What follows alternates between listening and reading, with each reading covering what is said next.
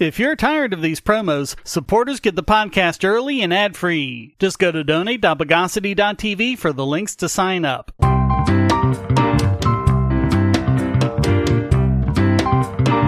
Welcome to the Bogosity Podcast for the week of 26 September 2021, the podcast that invented the multiversal socket wrench.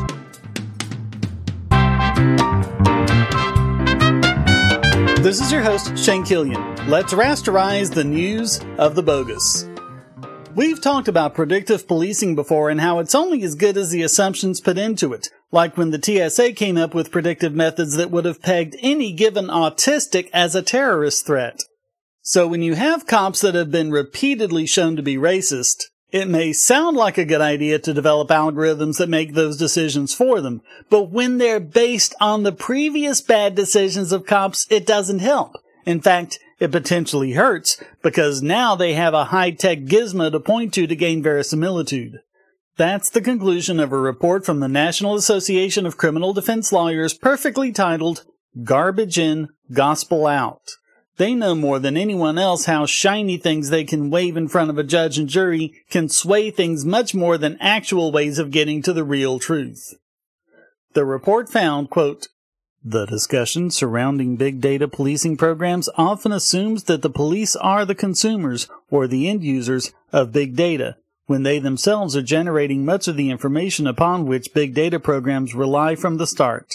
Prior to being fed into a predictive policing algorithm, crime data must first be observed, noticed, acted upon, collected, categorized, and recorded by the police. Therefore, every action or refusal to act on the part of a police officer and every similar decision made by a police department is also a decision about how and whether to generate data. In other words, the algorithm cannot be any better than police have been in the past. And if police have been racist in the past, then racism gets baked into the algo.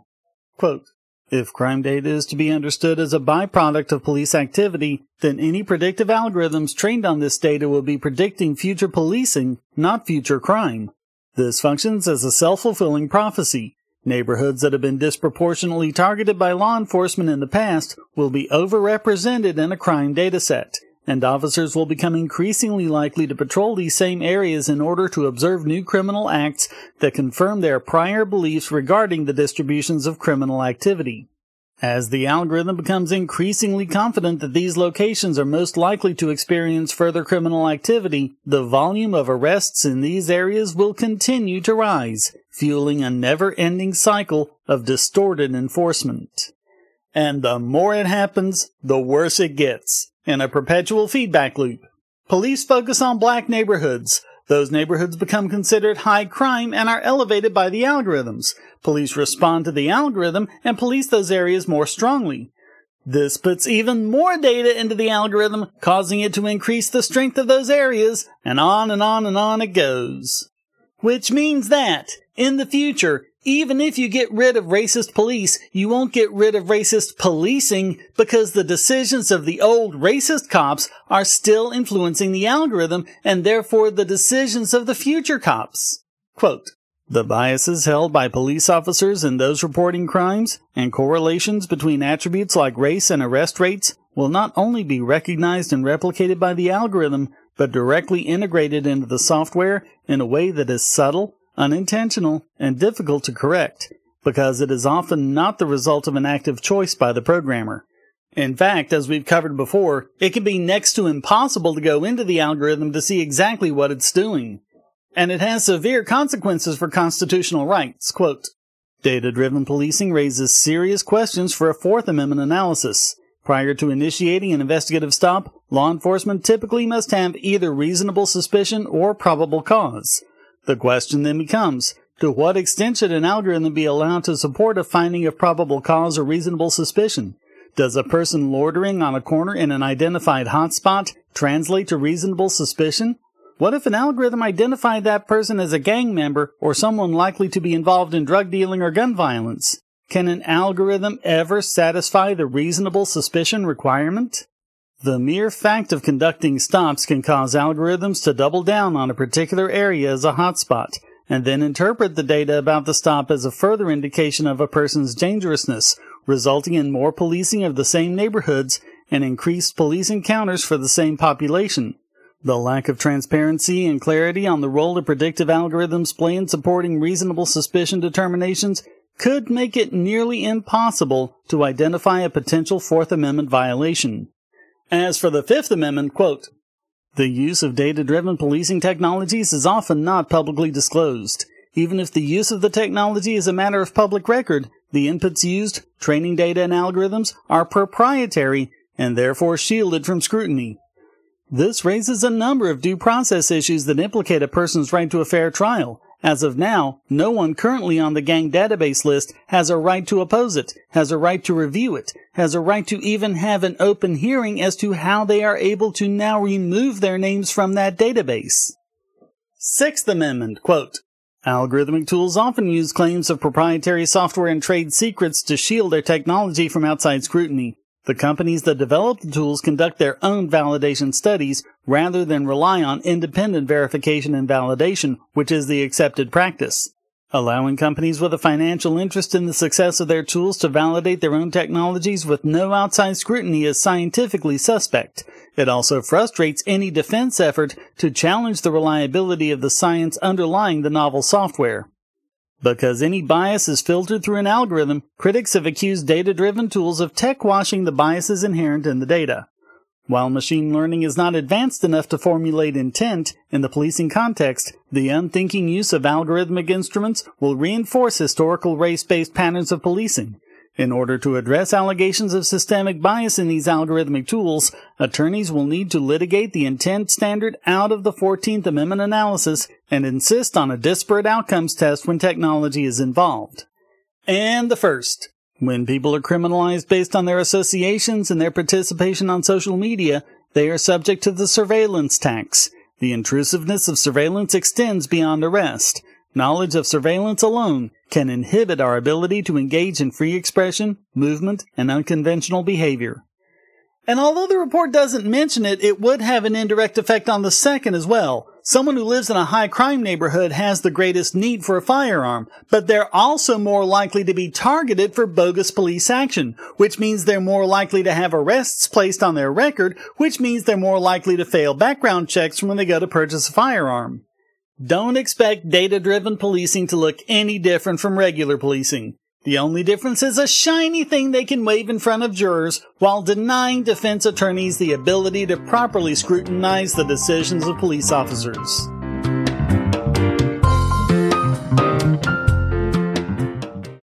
If you're looking for a way to support this channel, but you don't have any spare cash and you can't stand ads, you can do so by generating your own cryptocurrency. Use the links at the bottom of the description to follow the link to Odysee.com to listen to the podcast and see all of my YouTube videos as well. Just watching videos will produce cryptocurrency for the creator and yourself. And since Odysee is always monetized and never censored, you'll have no problem seeing all the videos from your favorite creators. You can also use the LBRY credits you created Odysee to tip creators and even purchase paid content. Earn LBRY credits through various rewards, including daily view rewards and the number of shares and invites. And you can interact with creators in all sorts of ways, including like and dislike, comment, boost a post by supporting it, repost it, and share to other sites, all while earning crypto for the creator. Easily monetize yourself and your favorite creators using cryptocurrency without advertising.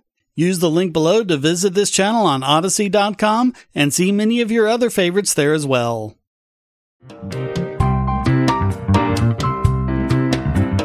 It's really making one wonder how extreme the demands of the content providers are going to get to even a single assertion of a copyright violation, but now you can up your estimate to thousands of British pounds. It started when British ISP Virgin Media was ordered by the High Court to hand over subscriber data to Voltage Holdings LLC. Despite the warnings of advocates, everyone was assured that the abuse of this data was nothing but the ravings of internet conspiracy kooks and the big content companies would never, ever, ever use it to engage in threats and extortion. Except it took less than a week for some of the ISP subscribers to receive letters accusing them of pirating the movie Ava, although why anyone would want to is unexplained. But viewers were warned that if this goes to court for copyright infringement, there'd be all sorts of mean, nasty, ugly things resulting from it, and Voltage would really rather not see that happen, and aren't they so nice and kind and generous and considerate that way? So they'll agree to drop the whole thing if they just admit to everything and pay a settlement fee. No amount is given, but early reports say Voltage has demanded several thousand pounds from subscribers. The main problem is, once again, the assumption that the person who pays for the service is the infringer, when it could be someone else at the house, or a guest on the Wi-Fi, or whatever. Meaning they're not liable for it at all, something that Voltage actually acknowledges.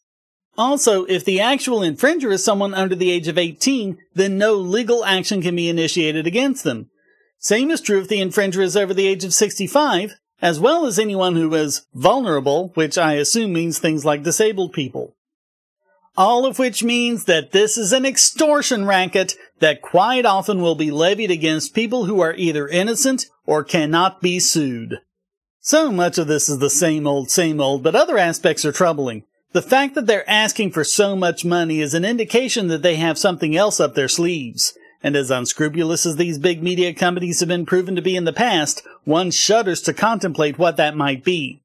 Not to mention the concern that British citizens can now, by court order, have their data pilfered and turned over to corporations before they've even been accused of anything at all.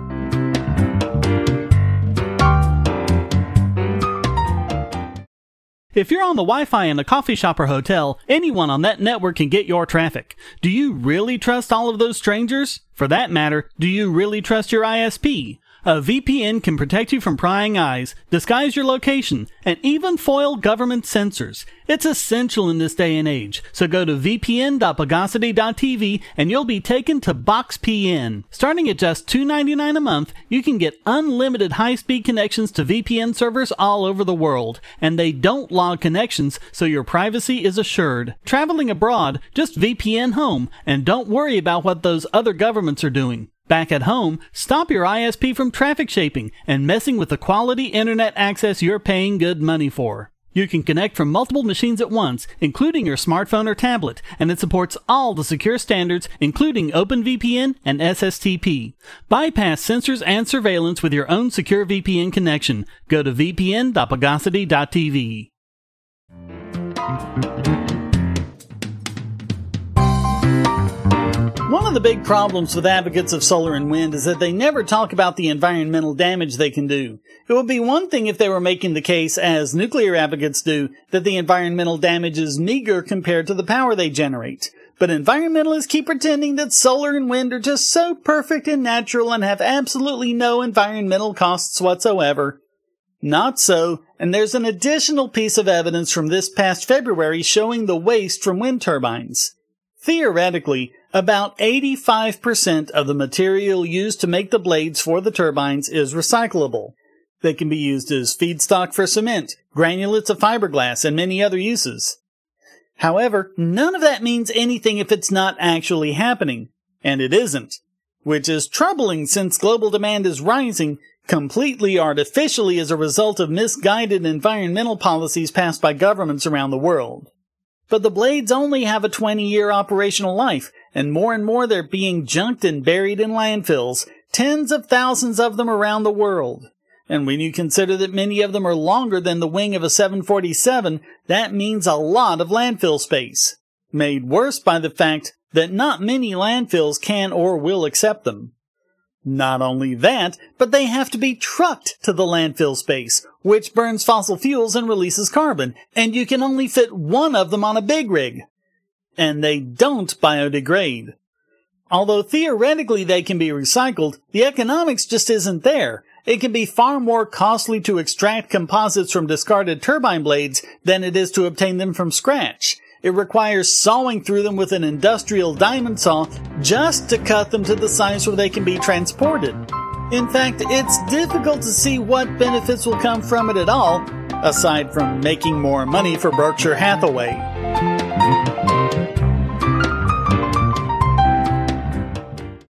Do you have children, or nieces or nephews? Are you homeschooling, or just want to counter some of the socialist indoctrination most children get in school? If so, go to bogosity.tv slash Tuttle Twins, and you'll be taken to a website where you can get some great books for elementary age children. The Tuttle Twins books are books about liberty and free market economics that include children's versions of Bastiat's The Law, Leonard Read's I Pencil, and Hayek's The Road to Serfdom, as well as books about the Federal Reserve and how regulations protect business cronies. They'll learn about the harm caused by eminent domain, or regulations passed in the name of safety, and fundamental concepts of liberty. And as you can see from the sample pages on the website, they're all easy to read and nicely illustrated. They're just $9.99 a piece, or get a special discount as well as free bonuses when you purchase all five. You can even buy in bulk to donate to schools and local libraries. So get the Tuttle Twins books at bogosity.tv slash Tuttle Twins.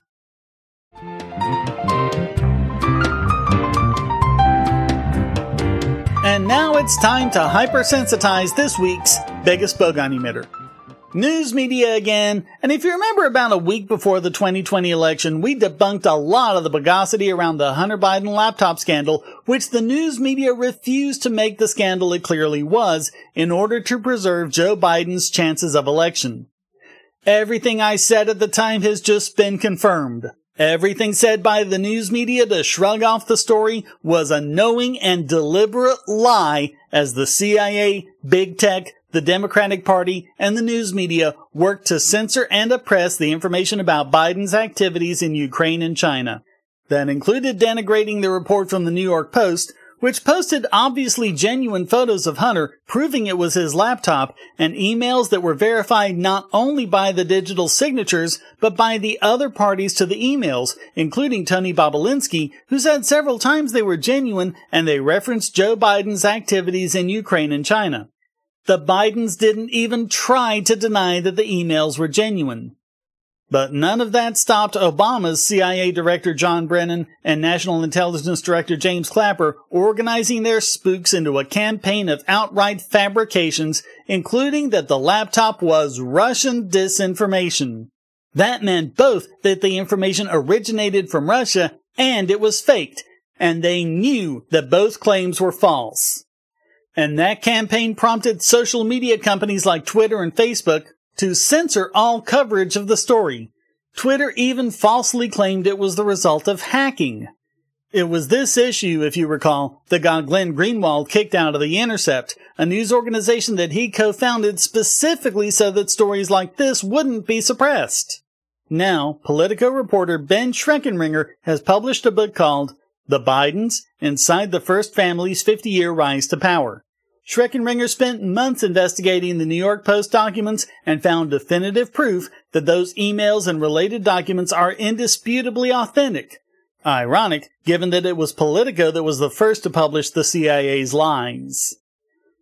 Here we have a widespread political campaign of outright deceit to mislead the public about vital information regarding a prominent candidate in the days before an election, which ended up being one of the closest in history.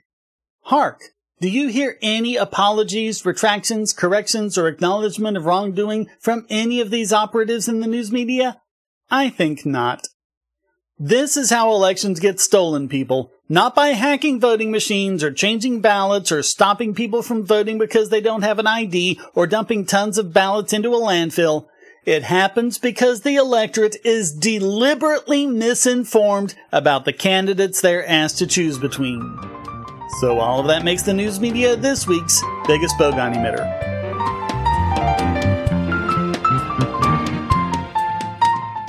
I want to tell you about the eyeglasses I've been wearing for years. As people can see on my videos, I have a very strong prescription, which makes glasses more expensive, especially when I need computer glasses, reading glasses, prescription sunglasses, and most expensively, progressive lenses for general everyday wear. To save money while still getting quality glasses, I get them from Firmoo. In fact, I just got a pair of progressives with high index aspherical lenses and a nice pair of frames my wife loves for just over a $100. It would have been 500 to get them through my eye doctor. Not only do they look good, the glasses are durable. I've worn many pairs for several years without problems. All orders come with a 30 day return policy, a 3 month warranty, and one on one customer service. Go to Firmoo, that's F-I-R-M-O-O dot Bogosity dot TV anytime you need quality glasses at a low price. Once again, that's Firmoo dot dot TV.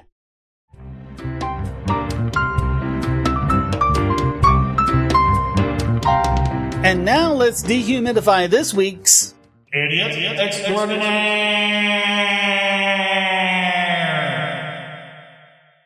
And this week it goes to schools. Pretty much that, schools across the board. And not even for the usual reasons about how they miseducate children or whatever. No, it turns out they leak tons of information about children onto the dark web. NBC News did an analysis on files on hacker sites and found they're chock full of information on children obtained from schools. So far in 2021, ransomware gangs published information stolen from more than 1200 K 12 schools in America. And it includes personal data like medical conditions or the financial status of the family. It also includes permanently identifiable information like social security numbers and birthdays. Many of those schools had no idea the information had been leaked, and parents have found themselves without much recourse. As if we needed any more reason to hate both public schooling and government identification. Schools are becoming more and more of a target for hackers who trade in people's data, but a lot of times the information isn't even hacked. It's gleaned from the data the schools publish on their websites and social media. Children are especially vulnerable this way since they haven't taken any steps that would alert a bank or any other institution that something hinky is going on. Hackers can easily get credit cards and other assets using a child's identity and run up massive debt before they're even grown. Schools are supposed to protect our children, and this is one more way in which it's plain to see that they absolutely suck at their job. So all of that makes schools this week's Idiot extraordinaire.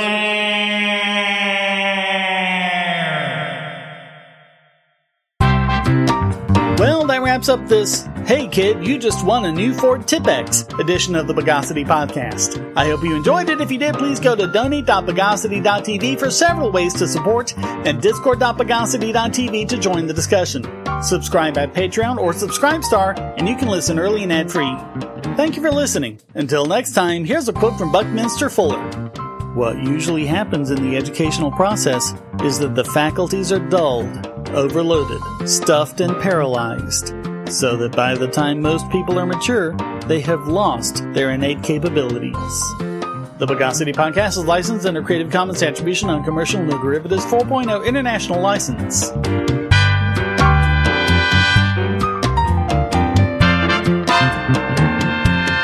Bogosity.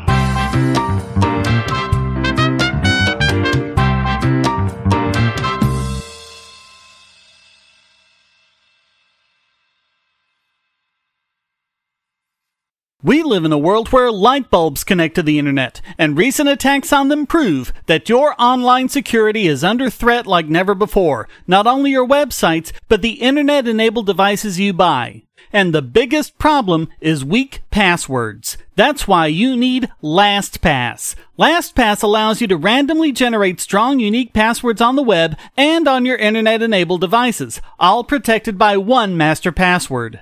LastPass sets up in minutes and gives you secure automatic logins throughout the web, synchronizing across all your browsers, all your computers, and even your mobile devices, at home, at work, or on the road. It even securely stores sensitive form data, including credit card numbers, backup sensitive documents, software licenses, Wi-Fi logins, and more. And with LastPass Premium, you can get these benefits on other applications, manage passwords for your entire family, and also get priority customer support. Sign up at password.bogosity.tv for a free month of LastPass Premium. Log in securely everywhere using the last password you'll ever have to remember. Go to password.bogosity.tv and get LastPass now.